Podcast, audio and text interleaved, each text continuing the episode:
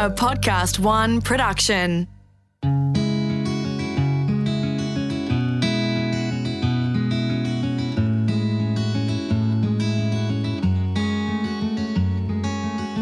G'day, I'm Chris Russell and welcome to Ag Reminders.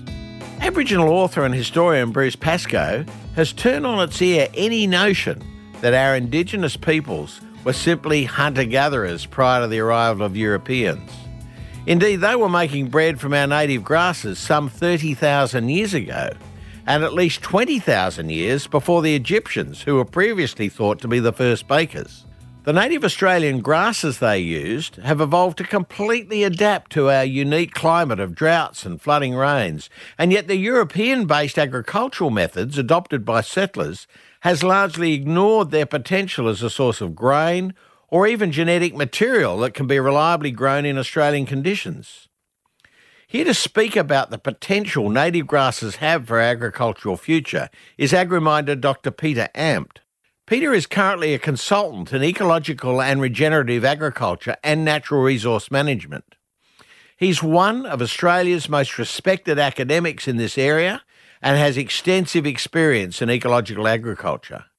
He coordinated the University of Sydney's Faculty of Agriculture and Environment program, Shaping Our Landscapes, and jointly coordinated the faculty's Wingaramura Indigenous program, including setting up the Grasses for Grain for Indigenous students. Welcome to Ag Reminders, Peter. Thanks, Chris. I've been fascinated by a book that I've been reading recently. It was released in 2014 by Bruce Pascoe called Dark Emu. I had absolutely no idea that the Aboriginal people were making bread in Australia 17,000 years before the earliest Egyptians were, and they were always thought to be the earliest. How come we didn't know this? It's a remarkable book and a remarkable history, and I guess it shows how, systematically we seem to have ignored a lot of the evidence that was in front of us as to what Indigenous people were doing here for millennia. Why did we know about it? I guess that's a very difficult question to answer. I guess what Bruce Pascoe says is that there was a deliberate ignoring of a lot of the evidence that Indigenous people really were a part of this environment and really were utilising the landscape. They were, more willing to accept the idea of hapless people wandering in the wilderness, picking up food where they could, whereas what Bruce Pascoe tells us is that really it was a very deliberate and a very well-organised and a very long-lived process of managing land for their benefit, I guess. So, Peter, in Bruce's book, he refers to investigations that he's done of what they were trying to do. But from a scientific point of view, the disappointment is that the early explorers never really sent botanists out with a lot of their teams. So they had no idea what grasses they were, what seed crops they were. They didn't even realise that they were cutting the seed heads off and laying them under those windrows so that they could actually dry them out with a view of winnowing the grain and then, of course, grinding it and making it into bread. Do we know scientifically more about that process now? Very little. Really, we've had very little research into native grasses. There's been a number of people who've looked at it. In fact, there's a group of landholders who formed the Stipa Native Grasses Association who, when they started to look at native grasses way back in probably the 1990s, they were looking around for evidence of knowledge of all of these native grasses, and there's relatively little knowledge of that.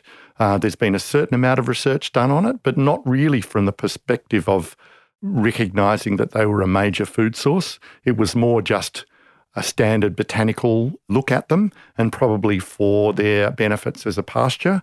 So, but really, agricultural science jumped on the idea that we needed to improve the species that were here. We added introduced species, we added superphosphate, we added subclover to our pastures to try and make more productive pastures because we decided that there was not enough phosphate in the ground, and so we needed to add phosphate, and we needed to have grasses that responded to that phosphate and legumes that responded to that phosphate. So I think to my mind, it's kind of like a tunnel vision that really just decided that the native grasses were poor, and I think there's good reasons for that.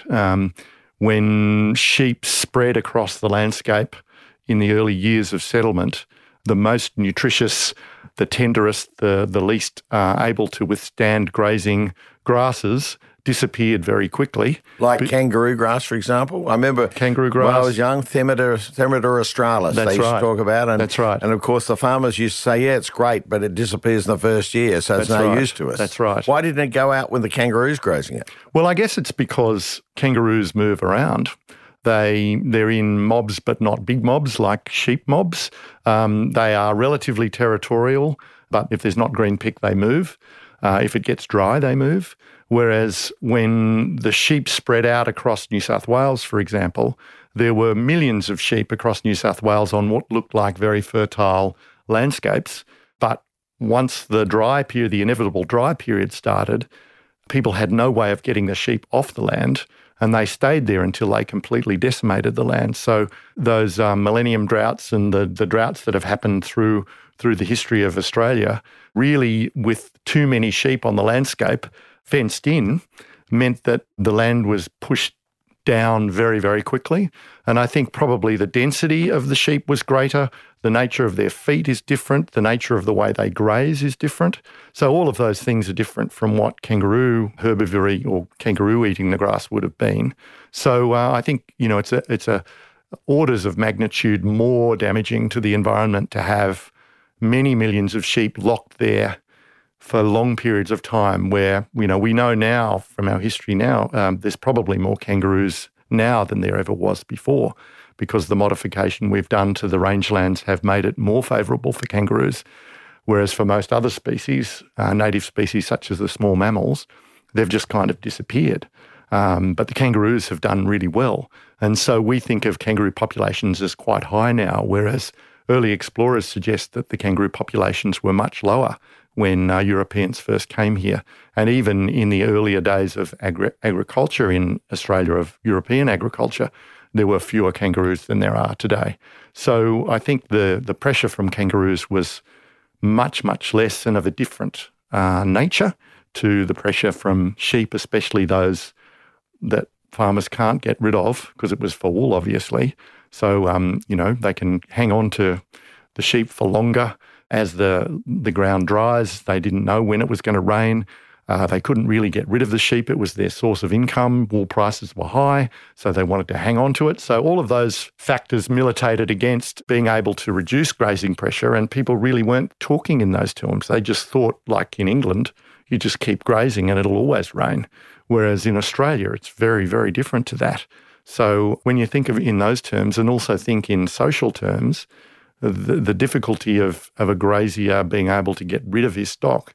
Nowadays, graziers know that they've got to cut their stock back really early as it starts drying out. Otherwise, they push the ground into a state where it takes much longer to recover and they lose soil and all of those things. The early settlers didn't know that stuff. They had no idea of how vulnerable our soils were, for example. And so they pushed ahead with what they thought was the right thing to do. And the dollar was there, the money was there. But it was all European. Australia riding on the sheep's back, it was the one commodity that the non-perishable commodity that we could export and generate all those export incomes. It was what the prosperity of Australia was based on in those early years. So it's not surprising with all of that rhetoric that people didn't want to let go of stock when it was clear that they needed to. And they couldn't. They couldn't actually transport it, you know. They'd have to drove it for long distances, and everyone wanted to drove. So, you know, when you think about the logistics of it, it's not surprising that, you know, with that many sheep out in the landscape, it caused massive devastation. So Bruce Pascoe suggested that most of the grasses that they were collecting the seed from was, in fact, Themeda grasses, kangaroo grass, wallaby grass, and so on. And but in fact, there are other cereals and wild native cereals. There's a native rice, there's a native sorghum. Now, I guess they're probably annuals, and one of the advantages is perennials. But what do you see has the greatest potential as a food and pasture-producing crop in Australia? I don't think we know that yet. I think we need to do more work. Ted Lefroy got a Eureka Prize for looking at Microlina or weeping grass as a perennial grain crop. That's also a very, very good pasture grass. So that's one that's already been looked at with some level of detail. There's panics. There's a number of different panicum species. There's native millets. Not all of those are annuals. A lot of them are perennials. There are native rices that are perennial as well. So, you know, there's a range of different potential grasses that could be utilised. And, there's a group of us at the University of Sydney, Associate Professor Tina Bell, Dr Rebecca Cross and Dr Angela Patterson are looking at this at the moment, trying to get, we haven't got a big grant yet. We're chasing grant money to try and look at a range of different species. And we want to approach it from a number of perspectives. The first perspective is, what were the species and where that were utilised by Indigenous people? So for that, there's a social research, a cultural research element to that. So to go to Indigenous communities around the landscape where there's still traditional knowledge of what grasses were used, then to look at the grasses from those areas, because one of the things Bruce Pascoe talked about is that there's evidence that Indigenous people domesticated species, which is one of the elements of agriculture. So because they were collecting seed, because they were cultivating, they were sowing it, they were covering it with soil, they were irrigating it, because of that, that changes the genotype of the grass itself.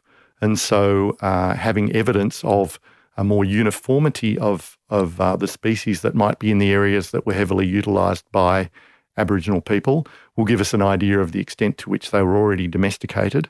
And so the characteristics that were good for food plants would be in those ecotypes that are in the areas where they were utilised. So that's one element of the potential project.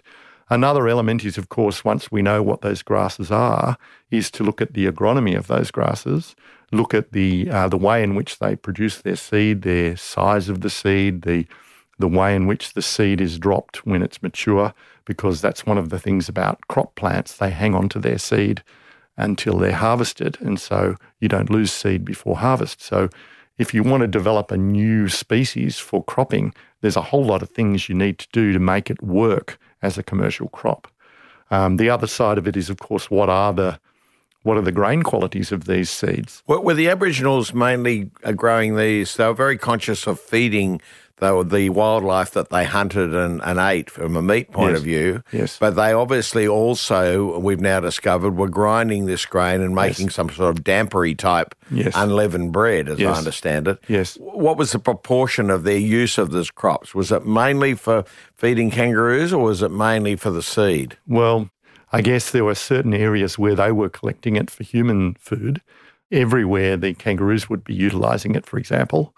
So I'm not sure that they were specifically feeding grain to kangaroos. They were just, Bill Gamage in his book, The Greatest Estate, talks about the Indigenous people having kind of landscape templates that they tried to implement, which would include areas that were kept clear through burning that would have fresh green grass. So kangaroos would eat the young grass, not the rank grass with seed. They would be eating the foliage, the young grass, rather than the grain.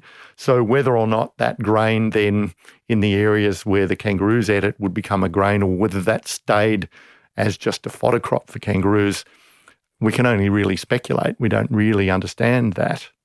So if you actually look at the areas, I think they've mapped where they found grinding stones and evidence of actually making that grain into a flour that could then be used by, and they've used grindstones as a way of doing that. And the oldest one I think that's been found is 30,000 years old in the middle of South Australia. That's right. There is a big arc, which they've got a name for that arc, a Tidsdale's Arc or something. Yeah, that's right. And it goes all the way up through New South Wales, Western Queensland, across through Northern Territory, and then down through the Western Australia. And in fact, if you look at the area of that, it's more than the cropland we currently crop in Australia. A lot of it seems to go through areas we wouldn't dream of cropping, above the Goyder line where cropping is not supposed to be viable, and well into desert country. And how did they actually harvest grains in those places? Well, I guess when we think of cropping, we're thinking of annual cropping, where you prepare ground, put fertiliser in, put the seed in and grow it over a defined period of time when there has to be rain in that period of time.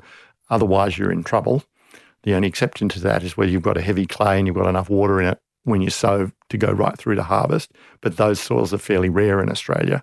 So, you know, you need rain in that period. And we know that Australian climate is one of the most uncertain climates in the world. And so you need to go to the well-watered parts of the Australian continent to have enough reliable rain to do an annual crop. Whereas if you're talking about perennial grasslands, you've got a whole range of species within a perennial grasslands. They're not monocultures. They're quite biodiverse. You've got a number of different grass species, plus you've got a whole range of non-grass species in the mix. They're perennials, so instead of investing all of their energy in grain, they're investing most of their energy in the roots and the butt of the grass. And so a lot of these grasses are tussocky grasses that produce a large butt and grow bigger and bigger over the years.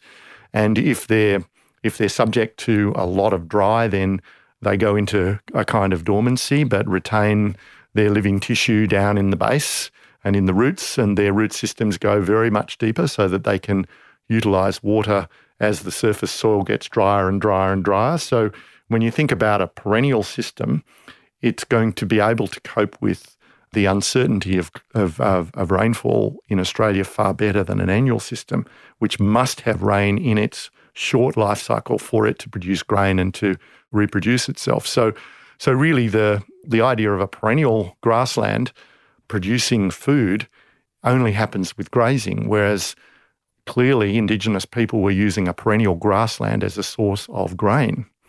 Now, that's very, very different model to normal annual cropping. That makes a lot of sense. It makes a huge amount of sense. Because when there's not enough water to grow the grain, you've still got the pasture. That's right.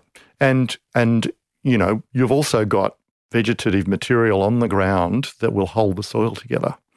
So vast areas of Australia have got fairly shallow, fairly light topsoils, and underneath that topsoil often they've got a clay subsoil, and many of those clay subsoils are highly unstable when they're exposed and wet. And so keeping a skin of vegetation on the surface is incredibly important, and that's not what happened with early pastoralism. So when the sheep spread out across the landscape, the early explorers, as outlined in Bruce Pascoe's book, the early explorers said that the ground was soft. Even though it wasn't wet, the hooves of their horses were sinking in to the fetlock, which is, you know, 10, 15 centimetres, and they were spongy. Now, that indicates that there was a layer of maybe, you know, 10, 15 centimetres of humified soil on the surface, which is very open. So when you get a heavy fall of rain, the rain will go straight through that. It won't run off and it will soak in down deep. Whereas now what we've done, we've removed that whole organic layer to a large extent. And, you know, especially in a drought with heavy pressure from sheep, you end up with bare, crusted soil. When you get rain falling on that, it doesn't soak in, it runs off. It creates gullies, it creates much more violent flow of water in the rivers, which creates gullies and deep chasms in the rivers. So this is what you see all around Australia's landscape.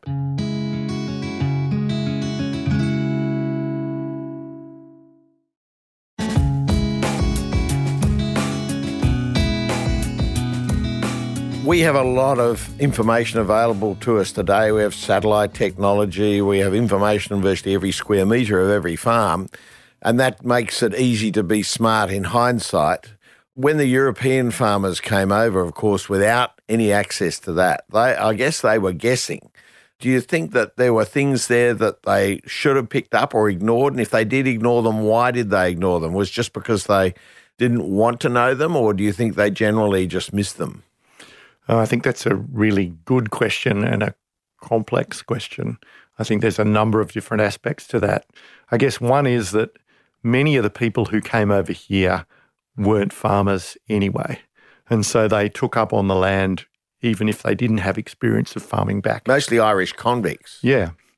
So there's one component. I guess another component is that the species were entirely different to what they would have known. Even if they had knowledge of back home, the species that they encountered in Australia were very different. The soils they encountered were very different. the nature of the climate was very different. We know now, because we've got climate records going back, how irregular Australia's climate is, how unpredictable it is. They had no idea of that. They came from a climate where a drought was 2 or 3 weeks long, whereas we're talking about droughts that are 3, 5, 7, 8 years long. I mean, they would never have encountered that. And so I don't think we're judging. And the other side to that is, of course, the cultural side. When the Europeans colonised Australia, there was a very clear culture, social, imperative that European culture was supreme, that it was a justification of colonisation, if you like, but it was a very strong mindset that, we are the supreme beings in a sense, and we have a duty to bring the other people up to our level of civilization. So being able to turn that back and say, maybe there's some knowledge here that we don't know about from these inverted commas savages wasn't something that people could entertain as a way forward. So, you can see the reasons why, I think, through those sorts of arguments. And I think to a large extent, those attitudes still continue today. We've got groups of farmers now who are really embracing the idea of perennial native grass pastures.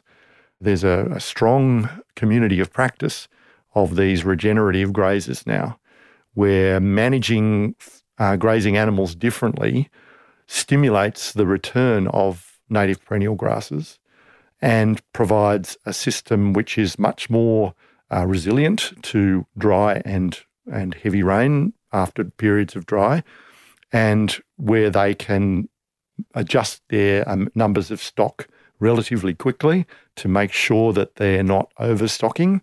And yet many conventionally trained agriculturalists or agronomists can't accept this as a useful way forward.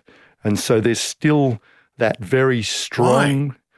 Why? Well, I think there's a really strong perception that Australian native grasses are unpalatable, non-nutritious and not good enough, not productive enough, not useful enough as productive species. But I think that's coloured by the native perennials that survived from those early years of pastoralism, whereas the most productive and palatable ones disappeared early. And those are still in the system. So when these regenerative grazers start to change their grazing management and start to see the grasses come back, a lot of those are highly productive, highly nutritious and highly palatable. But the work is not done on them. And there's also techniques within the agricultural research sort of bag of tricks, which, you take total feed on offer and you look at the nutritional value of that total feed on offer. Whereas what animals will do if they're faced with a range of different species in a pasture, they will select the species that work for them, not just the lushest ones, because they're ruminants. They need to shandy the highly nutritious with the fibre, and they know how to do that. They've got biochemical mechanisms in their system that allow them to do that. As soon as the food goes in and it hits the rumen, they get really early biochemical signals as to what that food is doing to their system, and so they know whether to continue eating that food or whether to go to something else. And so there are these really, really good feedback mechanisms that, if animals are offered a range of foods, will keep themselves healthy by selecting the mix of food that is ideal for them. So, whereas conventional agriculture will say, well, you have a fodder crop of oats or you have a fodder crop of lucerne, and you put them in there. Whereas if you've got a mixed sward of a whole range of different species, some have gone to seed and they're drying out, some are still growing actively at the base, the animals go in there and they select what they need, and it makes them very much healthier. So I think there's just a different way of looking at the livestock-pasture interaction that these regenerative grazers have really embraced, and I think conventional agriculture's yet to catch up with what they're doing. We've talked a lot about grazing grasses. Yes. Can we talk a little bit about grain seed grasses? Yeah. Now, I'm interested to know whether you think that the biggest contribution of Australian native seed growing crops, and a lot of these will be annuals, will be genetic material to improve our current cultivars, or whether they are standalone. Can I use the example of Australian wild rice, for example? Yeah. Now, it's the same genus, Oryza, as what we currently use for producing commercial crops. For some reason, the only country I could find that has actually used genetic material from Australian native rice in their own breeding programs is Japan. I guess it's not strange because they eat a lot of rice, but we don't seem to have done that here. Yeah. But where is the biggest contribution? Is it just genetic material, or do you think that they are standalone crops that we could make more of? I guess the vision I have for it, I think there's a whole lot of stuff that plant breeders can do by recognising the native flora that we have and working out how best to utilise that in terms of enhancing genes that are already there, in a sense. So it's not recombinant technology, but it's enhancing genes that are already there. So there's a range of, it's like genetic modification is a broad church, from something weird and wacky from science fiction through to very, very incremental changes that happen relatively easily. And I think, well, that's, I guess, another view of mine is that the green side of our politics rejects genetic modification. So there's that aspect of native Australian grasses. There's the potential for native Australian grasses to be bred through normal conventional breeding to make them more suitable as cropping plants. So, for example, selecting for grasses that hold their seed in the head so they're easy to harvest, selecting for grasses that have got larger seeds. You know, there's a range of different things that we've already done with wheat and all the other domestic crop plants that we could do with these native Australian plants. But I think from my point of view, because my interest is in how can we better integrate environmental and production objectives. So from my perspective, the best use is to stimulate native grasslands and use those to sow annual crops into. So we've already got the development of pasture cropping and no-kill cropping. So you mean our normal food crops, the wheats and barleys and everything that we grow now? Yeah. So already we've got innovative farmers who are using grazing management to get a grassland, which is resilient and all the things that we've talked about. They're collecting native grass seed from that and selling it, which has got a high value very often.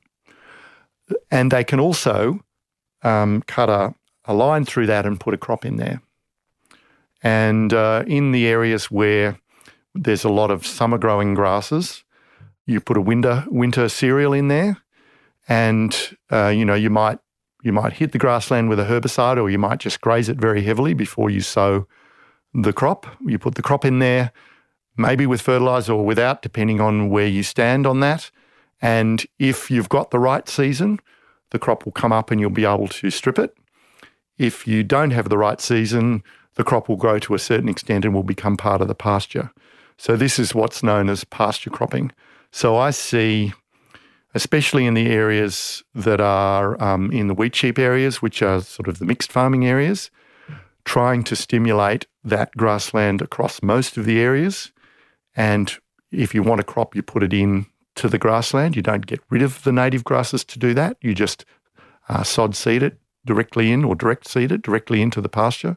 So that to me is, so there you've got grazing from the native grassland that, if it's working well, doesn't require fertiliser at all, according to some, or certainly much less fertiliser, which is good for the future. You've got the potential for stripping native grass seed from that, especially if you've got good strong stands of a particular species. And then you've got the potential of sowing conventional crops into that grassland. So what would be the best seed to go for, do you think? The one that where it's hung onto in the panicle a bit longer and... Yeah, I think so. I guess it's a combination. In the native seeds, I mean. Which one? Do any particular type, whether it be the sorghums or the... Well, I guess we've got some scientific work to do on this.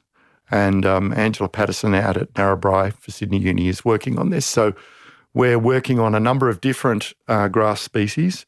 We're collecting samples of that. We're finding out what the flower made from that grass seed is like, What are its components? What are its baking qualities? What's its flavour like? Could it be added to a conventional artisan bread, for example, so that you can say this is sourdough with kangaroo grass seed or, you know, whatever. You know, it could be not necessarily the whole of the loaf, but it could be a component of the loaf, much like, you know, you mix spelt or you mix rye in with wheat flour to produce a loaf of bread. I mean, there's that kind of thing. Given the areas that the Aboriginals used to crop well above, you know, in areas which would normally be too dry for growing our traditional crops, do you think, though, that kind of growing of the crops mixed up with the grasses may allow us to grow European crops places where we couldn't grow them before? Possibly. I mean, we know that in the very dry areas of Australia where annual cropping is not normally possible, if you've got a lake bed and you get a heavy fall of rain, you can often grow a crop on that lake bed without any further rain falling. Now, if we've got the vast landscape covered by thick humus where you get a heavy fall of rain and you get good absorption of water there, then there'll be more water held in the landscape for a conventional crop. I can see the potential for that more than we have if we've got hard-baked surface, you know, where you don't get good water infiltration. So, yeah. You know, we've got 27% of the world's grasses, but only 5% of the world's land area. Amongst all that, what is the future, do you think, now for better use of these grasses, which have clearly been adapted over millennia to our climate here? Well, there will only be a future if there are committed groups of scientists working closely with farmers to make that happen. We know that developing a new food is a very long and slow process. There's been lots of native Australian fruits, for example, which still remain a very minor part of our diet, and yet they could be much more. So our experience tells us to develop a new crop, you've got to, in parallel, develop the agronomy of that crop and the breeding of that crop at the same time as you're developing a market, because you're starting with no harvestable crop and no existing market.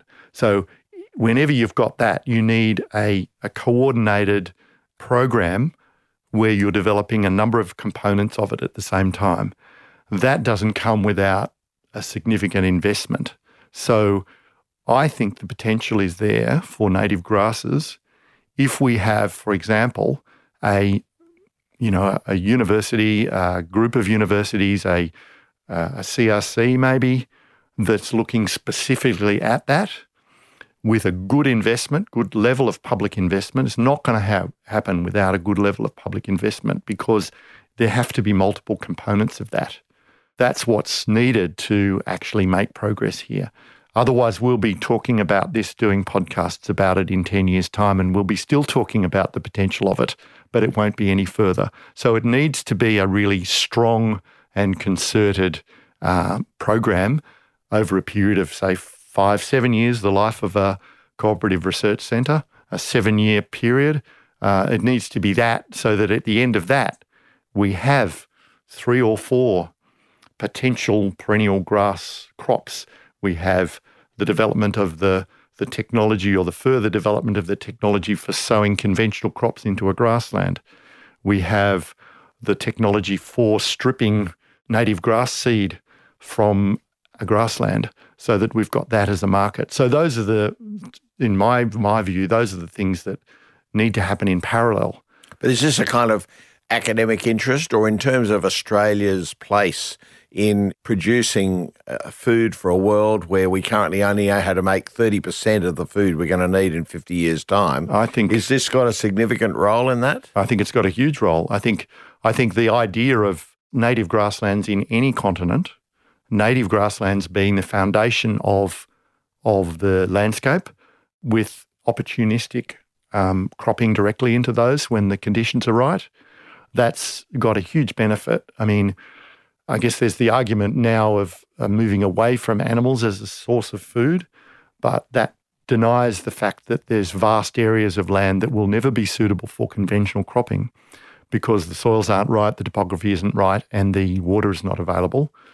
So there's vast areas that will never be usable for cropping that can be used for grazing animals that produce both fibre and food for people from land that can't be used for cropping.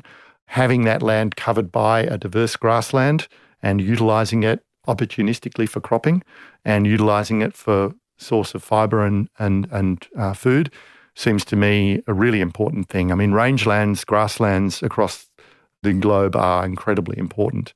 And so this regenerative work that's been done in Australia and in other parts of the world on the way grazing can be managed brings back those grasslands and all of those native grasses, which I think are incredibly important. Dr. Peter Ampt, thank you for being our Ag Reminder today. Great pleasure. Thank you very much, Chris.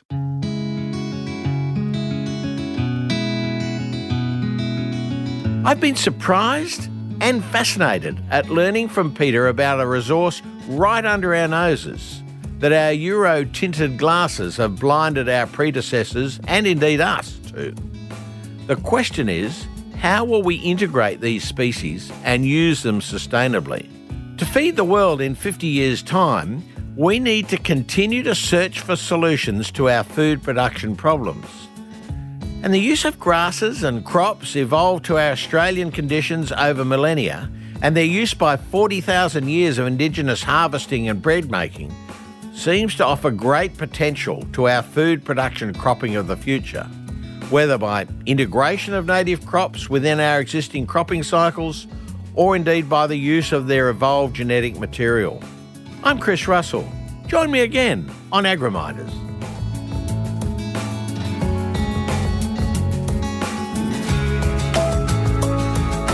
Special thanks to the AgriMinds Think Tank Group. AgriMinders was presented by me, Chris Russell, and created in collaboration with Podcast One Australia. Executive producer extraordinaire was Jenny Goggett. Sound production by Darcy Thompson. For more episodes, go to podcastone.com.au, download the Podcast One app, or search AgriMinders on Apple Podcasts.